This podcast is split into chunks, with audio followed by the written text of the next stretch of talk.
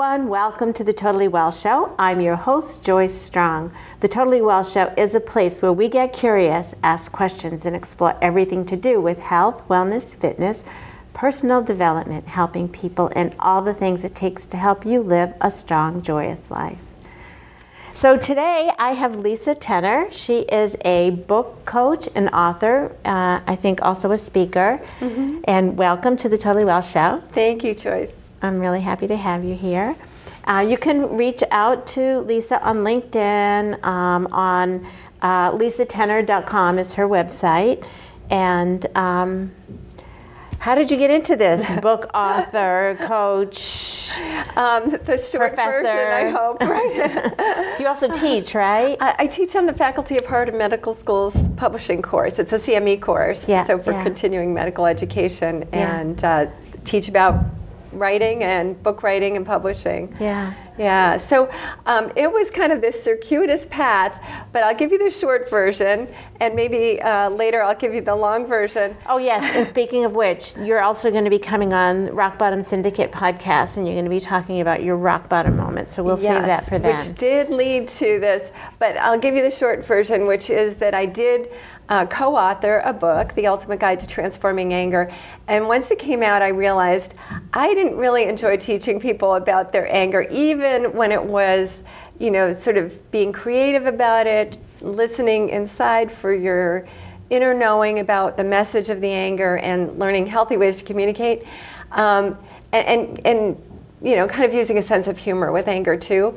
But the people who came to the workshops weren't very fun to work with. and I realized I really wanted to work with people's creativity. And so it was a bit of a soul search. I had a baby at the time and um, was looking to not have like a, a full-time full-time job but really do something on my own and it started out really creativity coaching and then people started coming for me specifically for the writing and book proposals and getting published. So it, it sort of it led me rather than me kind of knowing what I was going to do. Yeah, those organic uh, businesses and practices are the best. Uh-huh. they, yeah, that's really fascinating because you you span from doing the technical stuff, but Mm-hmm. also the muse, the creativity, the um, you know being able to be in the right mental place to have it happen. Yeah, I think with the books especially, there are a lot of pieces to it, particularly if you want to traditionally publish. If you're self publishing, you have a lot of freedom to do whatever you want. Yeah. But with traditional publishing, there,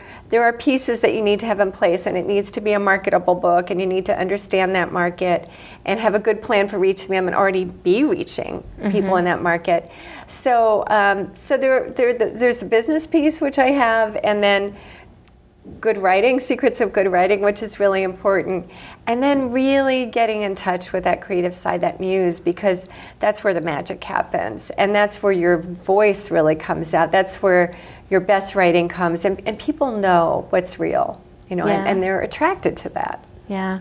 So is it because of where you're teaching that you tend to be um, working with a lot of people in the health and wellness space? I would say yes, that Yeah. that, that definitely um, a lot of doctors and therapists and people in health and wellness because of, of the Harvard Medical School course.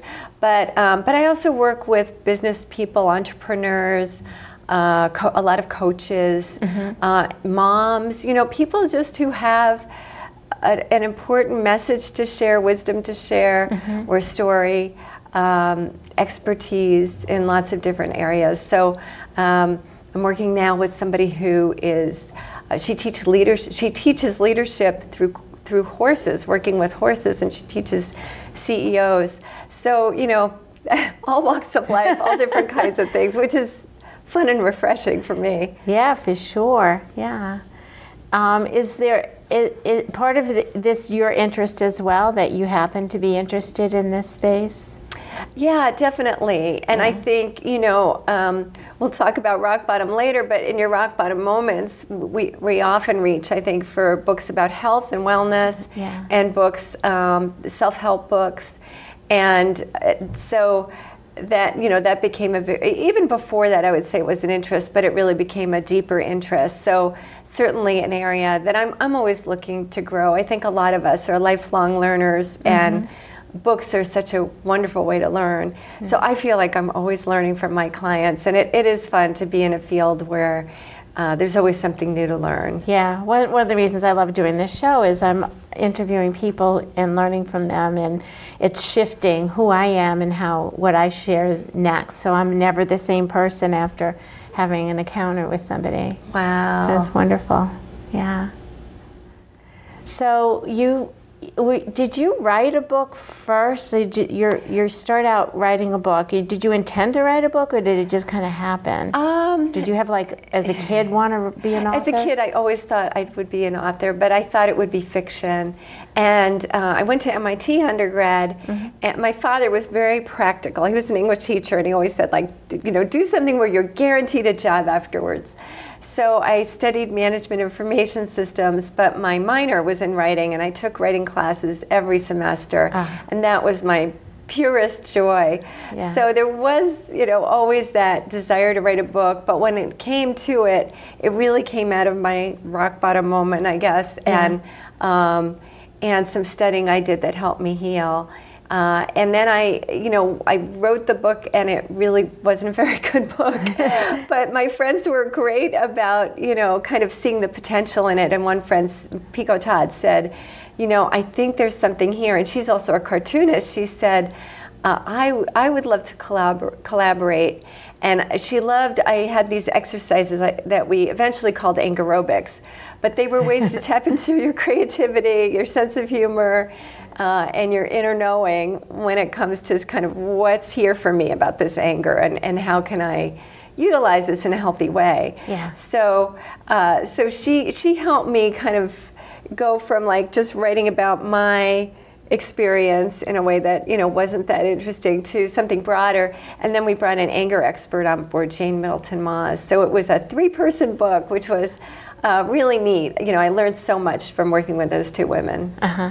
So, in all this time, you took what you had from your uh, uh studying at MIT, and then your experience with writing the book, and all of these pieces came together to um, to give you the special sauce to be able to help people. It is amazing how, yeah. like, all those circuitous routes and oddball things you do that you're not sure where they fit together, and then suddenly it does all come together, and you realize this really was a path. Yeah, yeah. it might have meandered, but it, it, was a path. You didn't know why at the time. Just so, do people come to you with? I'm just wondering um, when a per- person approaches you to write a book, do you get that sense of that there's something underneath, like that? It's not even a it's not even I want I have to write a book like often yeah and and that you know that's much more powerful than I should write a book yeah. which you know is maybe not a reason to write one but yeah. but when there is that underlying thing and some people have thought like their whole lives they wanted to write a book and other people actually are really resistant so I worked with a woman Pat Hastings uh, who every day in her prayer meditation she would get you know, write this book. And she said, you know, she had um, she had gone to parochial school, and you know, they had kind of beaten into her by the nuns that she could not write. Uh, and so she really felt like, I don't have this, I can't do this. And it was really fun working with her because it was just all about bringing out her story. Mm-hmm. And she had these wonderful anecdotes um, about answered prayer in her life. And so it, it, was really fun working with her. So I love working with people who don't necessarily see themselves as writers too, but they have a message, and whether it's like feels like it's coming from elsewhere or deep within, you know, there there is this drive to share that message. Uh, it's making me think. Uh, you know, I have five kids, and um, when certain ones, the old, not so much the older ones, the the younger ones were in school, they the teachers were like, "Don't worry about the spelling, just mm-hmm. write." And they had this creative, I forget what they called it, creative spelling, I guess, mm-hmm. or something like that. But it didn't. So the idea that the spelling had to be correct was keeping them from having eh, tapping into the idea and yeah. being able to express themselves. Do, yeah. you, is, do you use I, anything similar to that? Um, I guess you know I I would say what I do um, is focus on what what are the gems here and what can we build on. Mm-hmm. So. Um, so sometimes, you know, most people haven't really been taught to write well, Mm-hmm. and there are just a few rules that, or or tips that will really help you bring out the writing and, and make it come alive for the reader. Mm-hmm. And so I would focus on, you know, tell me more about this. This is interesting. Tell me more about this. Let's let's go deeper mm-hmm. and uh, paint a picture for me. You know, sometimes when people start writing about something, they'll generalize, and that's the worst thing you can do when you're writing. You want to start that reader in a specific moment in mm-hmm. time and you know space and make that real for them. So it's it's usually i won't say always but it's usually very powerful to start with a story even with a self-help or how-to book. Really? and bring us to a specific moment in time paint a picture and draw us in with that story. And then you can generalize from that you know uh, or maybe connect to the reader with that. You know maybe you've had a similar experience um, you could certainly start a book with statistic you know alarming statistic or other things too but story is one of the most powerful ways I'm thinking of um, James Clear's book, Atomic Habits. Mm-hmm. Have you read that? Um, I recommend it often because it's about the, the law of building habits, and it's a how-to book in a way. But he, I believe he, he starts off the story w- with a story of him having an injury, serious injury, playing sports, having a serious injury. So the beginning of the book is all about the story, Yeah. and it's his rock bottom yeah that brings you know you, into the practical stuff. So yeah, I get that. So what are some of the things you do with people to um, say you're the person who wants to f- person who feels like they have something in them they just have to tell a story mm-hmm. so they have a book in them they really feel like they should be doing this they want to do this but it's overwhelming like where do you do you have techniques that you help people I do, I do. So I'm going to share two very different things. Okay. But the first is I, I start people with a vision statement. Like, write a vision for what this book could do for you and your life and your work, Mm-hmm. what it can do for your readers, how, what kind of impact it might have on the community or the world. So, so and, and really work on that vision till it feels like a 10 in terms of how inspired you are when you read it aloud. And that's so powerful for people because it it's something you can read every day and stay inspired, stay with the book. It also really helps guide you because when you're clear what the vision is, then and it makes you clear about who your readers are. It makes you clear about um, as you make decisions about the book, you know, this book fits the vision, but if I do this, it might be very marketable, but it doesn't really fit the vision. It doesn't fit where I want to go. Mm-hmm. So it, it can be really helpful in a lot of ways. And it gets you writing too, right? Writing a vision statement is easier and smaller than writing a whole book. Mm-hmm. So there are a lot of great, great ways to use the vision statement. The other thing is, whenever we're writing, you know, we often just, we've been busy all day or, you know, sleeping, whatever, and we're not necessarily in the space to write. You know, we're kind of carrying mm-hmm. whatever we're carrying. If it's the beginning of the day, all the thoughts of the things I have to do, and if it's the end of the day, you know, everything that happened in the day. And so I often have people start with just the breath and mm-hmm. start by uh, slowing down. Mm-hmm. It could be walking in nature. It could be just sitting and feeling the breath in the belly and breathing deeply, inhaling and exhaling a few times. And it gets us out of here, which is not where our best writing comes from. It gets us in here, Yeah. embodied and in the heart. I'm Yeah. going to be careful not to hit my microphone. But it, you know, it gets us into our mind, body, spirit all as one, Yeah. rather than just the mind taking off, which is not as powerful. Um, and so another great exercise for that is something we do. I, I practice qigong, which is a um, kind of out of the martial arts tradition. It's a Taoist tradition. Mm-hmm. Um, if you if you've seen Tai Chi, it's similar to that. Yeah, Um, and one of the really simplest things you can do in qigong is to sh- to sh- shake or bounce. Okay. And so usually we do it standing, but we can do it here Yeah, sitting. yeah. And you'll just like shake the body, shake the hands, and if if you're standing, you would be, you know, kind of going up A on your toes, bouncing. maybe even and bouncing. Yeah, Yeah. yeah. So you just and when we do that, you know, we can even imagine like all the stresses of the day just Yeah. leaving off our shoulders, and um, all the all the tension in the body because tension um, tension keeps us from that space where like things just flow through us right the tension is a distraction and it, it gets us in the mind again but uh, which th- not that the mind's a bad thing but we want it all working together Yeah, yeah. holistically Yeah. um, and so, you know, this will kind of ground us. And then we're like this clear conduit, right? In, in Taoism, they would say, you know, the heavenly and earthly energies, we're like a conduit between that. Yeah. And, and it really does make for a creative flow. It just works. Um, so this weekend, I two two people in my book writing program, Bring Your Book to Life, were having. A, I, I have an accountability partner system where people can check in with each other once or twice a week, just five questions to stay accountable. But they decided to do a weekend retreat. They were just going to focus on writing all weekend, and so they would check in with each other, and they were both starting to feel um, it was it was working in the sense they were writing a lot, but they were both feeling uh, heaviness. You know, their topics had uh, one was a memoir, and um, uh, well, memoir and other people's stories too, but really stories of loss.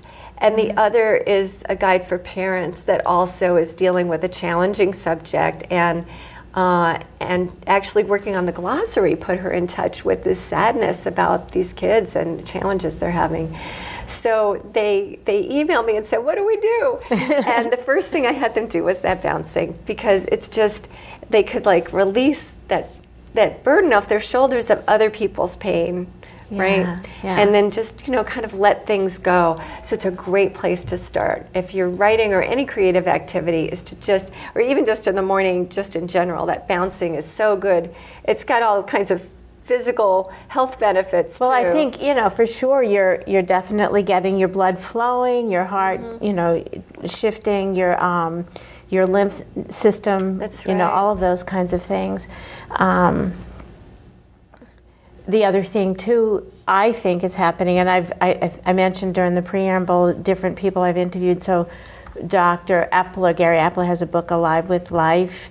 Um, he's a medical doctor, and he was explaining how um, we can have uh, more control over our thoughts than we realize by shifting what room in the in the house we're in. So, what part of our brain we're working in. So, what I think is happening with the breathing exercises, with the qigong and the the bouncing and that, and being out in nature. Those are all things that he recommends to get you out of your amygdala, out of your fight or flight, or out of that the cingulate, which um, can be where we get very um, judgy or self pity or stuck in some way, Yeah. and into the more cerebral, into the thinking portion of our brain and the pleasure center. Um, And that's where we have access now to the creativity. Yeah, yeah. And you know, I think most people who want to write a book feel somewhat overwhelmed and intimidated, and there's a lot of self doubt and, and fear. And so uh, it makes sense that we would be in the amygdala and we need to bring it forward. Yeah, yeah. And so, yeah, any kind of deep breathing is great for that. Um, and it, it relaxes the whole central nervous system. It's just a reset. Yeah, yeah. So have you? Um, I keep coming back to the overwhelm. The begin, you know, at the beginning, I'm like, how awesome it would be to write a book. Um, have you got any stories of people who you've you've helped with, you know, that beginning place where they're really just don't know where to start? It just feels too overwhelming. I know the vision you mentioned. Yeah, yeah, yeah. Pretty much, ev- almost. I I won't say everybody, but almost everybody I work with. So you know, hundreds of people feel overwhelmed at the beginning. Really? And yeah, Yeah. that's you know, and I'm working on a book right now, and I feel overwhelmed. I'm in I'm in the middle. Your own book, But yeah, yeah, but yeah. you know, it's it's natural because it's a big project, and so any big project we need to break it down. What do people worry about? What do they think about in the beginning? Like, what do you worry about? Um, well, in the beginning, I think the worry is: Is anybody going to read this? Do I really have anything to say? Is it really new or fresh in any way? Yeah. Um, am I good enough? Am I a good enough writer? Or you know, maybe even just I'm not a good writer. I can't write. Um, and maybe they even got messages about that. So there's like deep stuff uh, that's getting in the way. Um, also, just you know, I don't know. Should I write this book or this book, or write it in this way or this way? There's so many choices, and so we really want to start with simplifying it with that vision statement and then who am I writing for? Who are my people? And sometimes I, I talked about, you know, how I sort of my, my career discovered me in a way. Yeah. So my people came to me. I didn't know my people would be doctors and therapists and coaches and entrepreneurs, but you know, over time, that's who came to me. So it wasn't. Um, you know, it, it might be just like who comes to me. Those might be my people, or it might be of the people who come to me. Who are the ones I most enjoy working with? Yeah. and um, maybe those are my people. Or who are the ones that like have the biggest leaps? Maybe those are the people. But but figuring out who who are my people, who's my audience, Yeah. and you know. There might be this broad audience, but you want to get to that core center of who the main target audience is and write to them. So when you're saying saying that core, like, can you give me an example? I know you spoke about for you the people in health and medical and psychiatry, psychology, but for anyone, like, how could you give an example of what? Is it a gender? Is it a decade, age range? Is it a It really varies. Educational Yeah. background? But the biggest thing I would say is for a prescriptive book, a lot of it is what's the problem they're trying to solve or what's the goal that they're trying to reach. Mm-hmm. Um, and I'll give you an example. At, at Harvard, at, at the Harvard course, I met Dr. Carrie Barron, who's a psychiatrist, Mm-hmm. and at the time she was at Columbia University. And uh, she, she was pitching a book actually called I'm Creative But I Can't Create. And then we started working together, and I said, You know, I think your audience is bigger than maybe you're, you're seeing it. And I would say they're people who, who are your patients. They're depressed, they're anxious, and they're unhappy. That's a really huge audience, and an audience that's desperate for change. And, um, and like a light bulb went off. She, yeah, that's right. And I said, how about the creativity cure? So it has that creativity piece, but now we're implying, you know, it's a cure for these, um, because she was seeing it as really healing people um, with those kinds of, of problems, you know, which is most of society, I think, feels Yeah. some, I think some people are so stifled things. in their potential. Yeah. So it's so sometimes it's like yes, those people might all be creative but they can't create. But some of them don't even know that's the problem. Okay. They they see the problem as I'm anxious or I'm depressed or I'm just kind of unhappy, not quite sure why or don't feel fulfilled.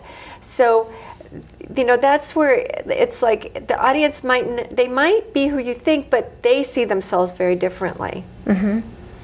So, is in that particular case, was it anybody who wanted to be creative, or was Well, it ended up being people who were depressed, anxious, or unhappy, right? So it wasn't focusing on the creativity; it Ah. was focusing on creativity as a as as a key to. So that's what they saw. They had. No, I get it now. So they had no idea that they needed this.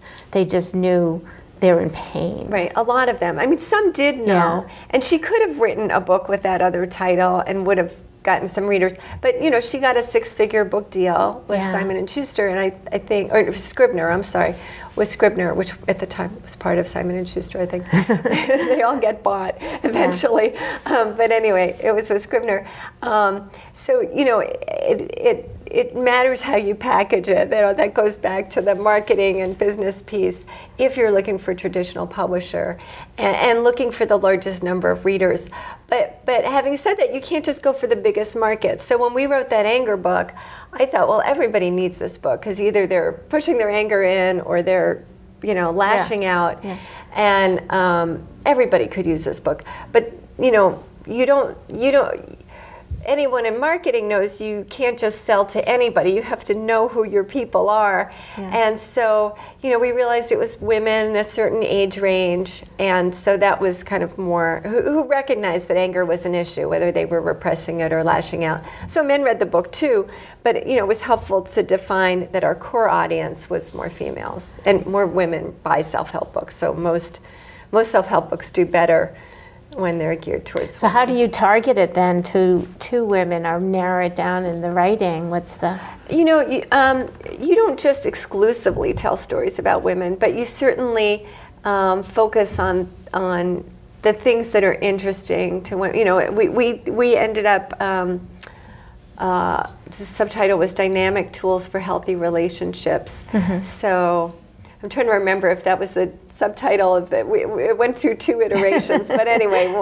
through one of the iterations, that was the subtitle, and. Um, and so, you know, we're focusing on relationships, right? That's a book Got that's going to appeal to women. Yeah. Um, and you know, so so you don't need to confine all your stories to that target market. In fact, I would say go broad. It's more interesting, but do be aware that you know if if primarily your readers are women, don't have 90% of the stories about men. Yeah. And yeah. don't, you know, don't use all football analogies unless these are all women who love football. Right. So know who you're speaking to. And, and you know, not in a, uh, a shallow sense.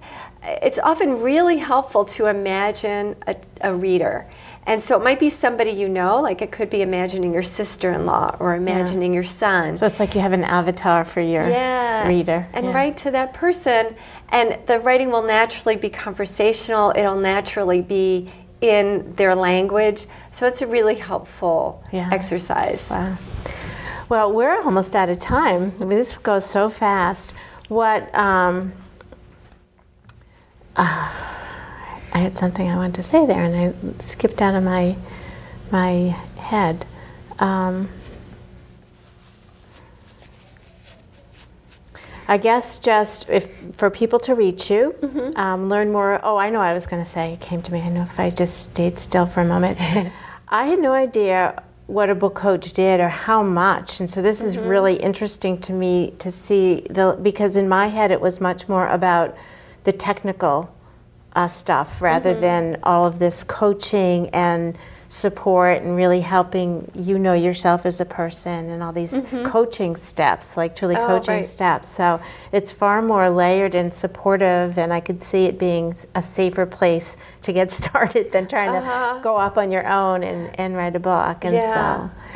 Um, I really appreciate the, the um, bit of nuances that I've learned today from you. Oh, thank you. Yeah, th- there's a richness to it because there is all that coaching stuff, and then there is the technical, what makes good writing and, and editing, right? A lot. yeah, you need that, and some of it you can look up, but the other part is really, it's more relationship, like me learning to get to know you, you know me, you know, you know, you can read between the lines, and you're, mm-hmm. you're just helping, and then keeping me out of the fear zone yeah. in, in the positive. So noticing when I'm stuck and reminding me. Mm-hmm. It's really what I do with people, you yeah. know, in general, coaching people. But you've really, you know, applied it in this way, which is beautiful. And it's mm-hmm. it's so organic and correct. And I'm sure it happened because of who you just are.